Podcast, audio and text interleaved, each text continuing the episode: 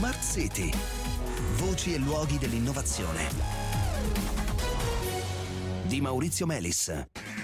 Buonasera e benvenuti a Smart City. Si chiamano computer e ibridi e quasi certamente sarà in questa forma che il quantum computing, quindi la computazione quantistica, il calcolo quantistico, uscirà dai laboratori eh, dei fisici per eh, essere messo a disposizione di imprese, insomma di soggetti meno specializzati.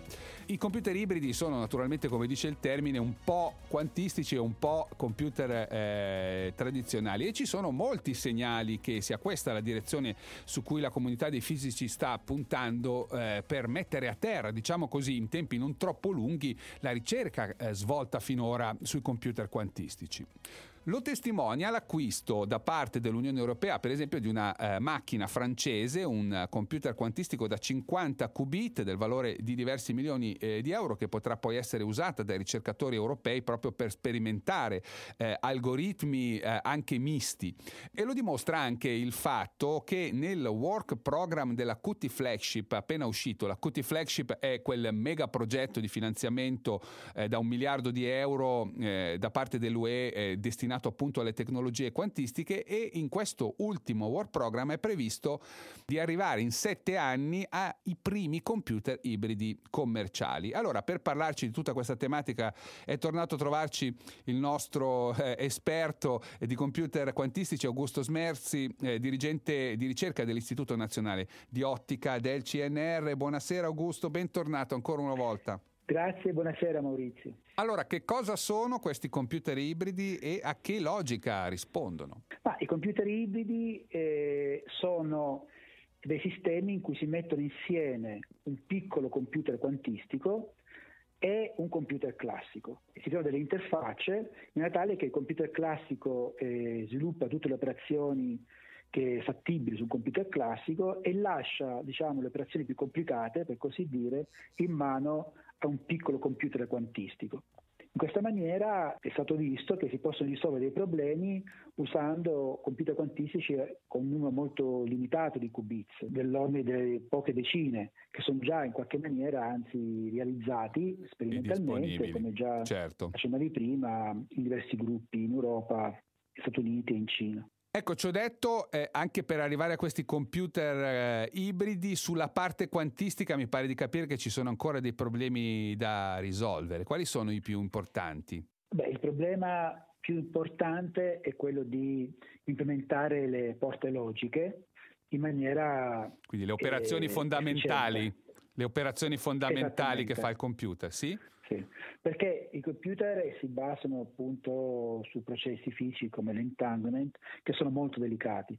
Basta l'interazione con l'ambiente, anche molto piccola, che distrugge il processo e quindi rende il computer quantistico classico a tutti gli effetti. Ah. Ecco, quindi isolare il computer quantistico dal, dall'ambiente circostante, da tutte le possibili interazioni con le elettromagnetiche e così, mm. e quant'altro, è cruciale per questo, per eh, lo sviluppo di questa tecnologia. Il secondo problema è che un computer quantistico deve implementare anche un protocollo di correzione degli errori. Mm. Errori, diciamo, durante la computazione sono inevitabili, succedono anche nei computer classici.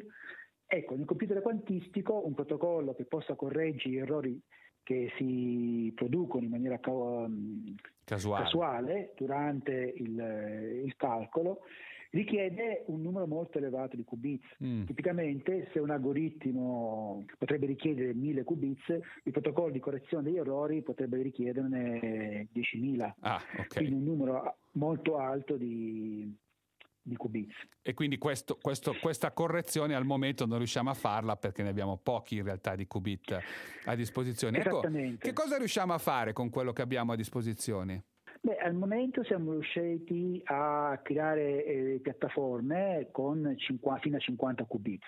Probabilmente riusciremo a raggiungere cento qubits eh, in tempi, diciamo, ragionevoli, nell'arco di qualche anno. Allora, con queste piattaforme qui eh, potremmo sviluppare appunto queste, queste piattaforme ibride, quindi facendo dialogare questi piccoli quantum computer a cinquanta qubit con computer classici e risolvere problemi che sono importanti in fisica ma anche in tecnologie, Per esempio studia la superconduttività ad alta temperatura, risolvendo i modelli Fermi-Hubbard, di cui abbiamo discusso eh, l'ultima volta. volta. Esattamente, oppure fare della chimica quantistica, cioè andare a guardare le proprietà di molecole, proteine. Sono quelli che vengono chiamati simulatori quantistici, cioè si usa una specie di piccolo computer quantistico per simulare un fenomeno quantistico che avviene in natura. È, è corretto? Sì, è corretto. Mm. Diciamo che sarebbe eh, vengono chiamati a volte computer quantistici, ma sarebbe più corretto chiamarli simulatori quantistici, perché simulano in qualche maniera eh, un processo fisico mm. che avviene in natura e lo riproducono. I, questo processo viene riprodotto in questo piccolo simulatore certo. quantistico. Quanti qubit servono quindi per, diciamo così, per fare la differenza?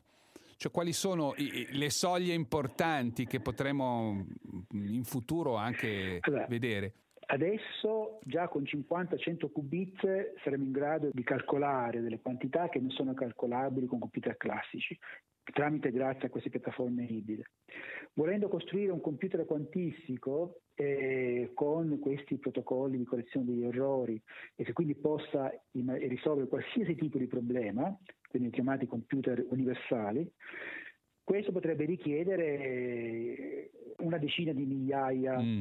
di qubits perlomeno. Quindi un bel salto poi dipende ancora. anche dalla un bel salto e questa tecnologia non ci si aspetta che possa essere sviluppata prima dei, dei prossimi trenta addirittura nei prossimi, nelle prossime decine di anni, esatto. Però allo stesso tempo è chiaro che noi potremmo risolvere tutta una classe di problemi fondamentali anche con computer molto più piccoli, di complessità, cre- certo, di complessità crescente insomma nei prossimi anni, con questo approccio appunto dei, dei computer ibridi di cui abbiamo parlato. Grazie, grazie, grazie Augusto Smerzi. Grazie a te. Ci fermiamo qui, l'appuntamento con Smart City torna lunedì, buon fine settimana.